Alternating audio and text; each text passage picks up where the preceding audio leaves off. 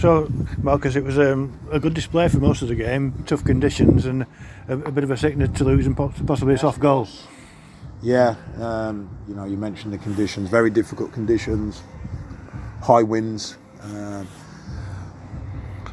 a, a, tough surface to play on, and, and obviously a, a, team that are very much in form and and play to the elements. Um, so we got challenged. Um, mentally and physically, and especially after restarts. I've lost count how many long throws we had to deal with uh, and set pieces. Um, they really do put you under pressure, uh, but I thought we stood up to it really, really well. Um, we lost the toss, and, and obviously they tried to use advantage of that first half, and to come in at 1 1 um, was excellent. Uh, wanted us to kick on second half, never quite materialised. I think we got into some really good areas in the final third, and then wasted it, um, wasted opportunities or wrong decision making, and then credit to them.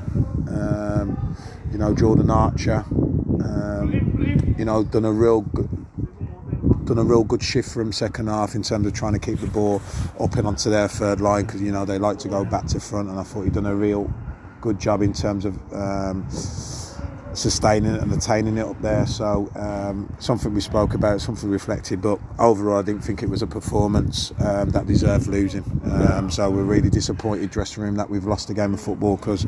I think we were very worthy of the draw, to be honest. In fact, when, when the ball came down, we, we probably played the neater football, didn't we? I think. Yeah, listen, there's there's ways of playing. They have their way, we yeah. have our way. You know, ultimately, it's always going to be about results um, and they've come on the we've just come on the wrong side of one in a cruel way um, an, an, avoidable one I know people talk goals were unavoidable but um, no disappointing um, to have lost that one because it was one we felt um, looking back it's a game we shouldn't have lost to be honest. It's a really nice goal by Scott McLean on his on his debut.